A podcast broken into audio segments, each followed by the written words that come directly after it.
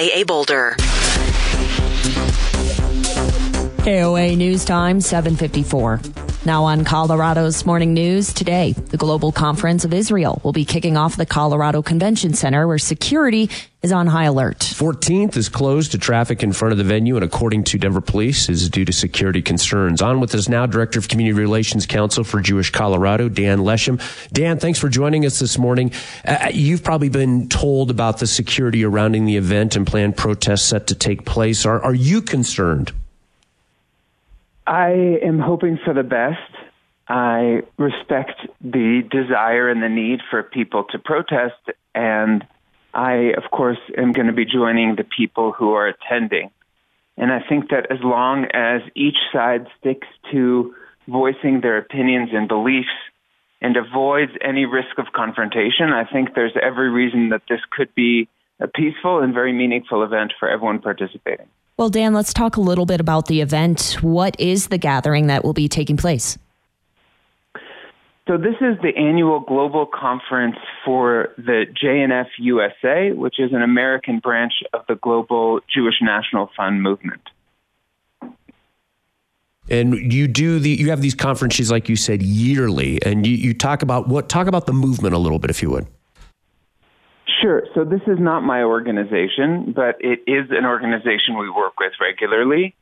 And JNF is a more than 100 years old nonprofit and non-governmental agency registered with the UN that has been doing civic improvement since before the founding of the State of Israel to try to turn a very, at the time, rundown infrastructure in a country that had been ruled for years by external governments, and they tried to create the infrastructure of a modern nation state. Today, their mission has transformed more into helping build hospitals, providing all kinds of supports for disabled communities, providing water and irrigation infrastructure to new communities in the desert in the south. They're kind of all over the country trying to improve the lives and livelihoods of all Israelis, Jewish and other, and citizens and other as well. Dan, the Colorado Palestine Coalition has been calling for activists to shut down this event at the Colorado Convention Center with marches and rallies, and we talked about how the streets around are being closed as well. What do you believe? Is there a disconnect of what is happening? Is there a tension of what's going on and maybe not a complete understanding of what this convention is all about? I think that that's a complicated question. I think that in the current climate we have now here and across the country, we have seen protest movements latch on to any program that's large within the Jewish community, Israel and otherwise. And I think in this case where Denver is hosting a global conference related both to Jews and to Israel, I think that it's too obvious of a target, it feels like, for the protesters. Now, as you said, this organization in particular has nothing to do with the claims and the accusations of the protesters, which, of course, I think are inaccurate from my perspective. But, their right to protest is reasonable, but the things they're saying don't match the organization that they're protesting. As you say, the Middle East is complicated. Otherwise, it would have been solved centuries ago. Dan, I wonder from and again, I can't ask the historical perspective. I mean, we have history, but you only have your life experience from which to judge this. But do you feel anti-Semitism is on the rise or more intense, say, now than it was 5, 10, 15, 20 years ago? That's not based on my opinion. You're actually asking a statistical question that can be proven with data, that not just from 5 or 10 years ago, but since October 7th, we've seen an almost 400% increase across the country in reported incidents. And we always assume that what's reported is a fraction of what's happening. I think we've seen attacks on Jews at protests before in Los Angeles. We've seen students on campus being violently assaulted.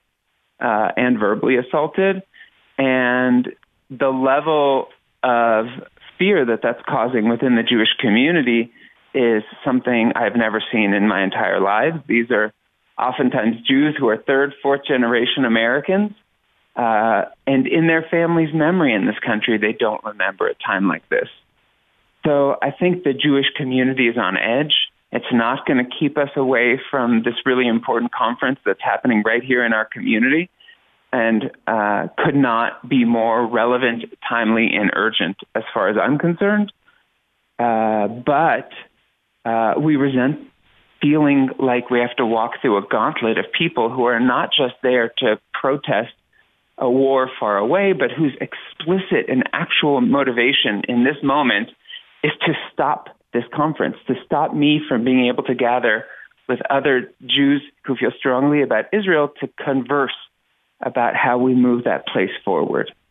So I think that it's a very strange thing to try to stop people from being able to do. We tend to believe in this country that more speech is better than restricted speech, and that we should let everyone gather and share information, kind of a First Amendment issue. And I'm very disappointed that it's being framed in that way, and that they are trying to rally people to stop the conference and to stop me from being able to participate. Director of Community Relations, Council for Jewish Colorado, it's Dan Leshem. Dan, thank you so much for your time this morning. Thank you. 8 o'clock, Colorado's Morning News. Check in the drive right now. Jonathan Steele in the KOA Traffic Center.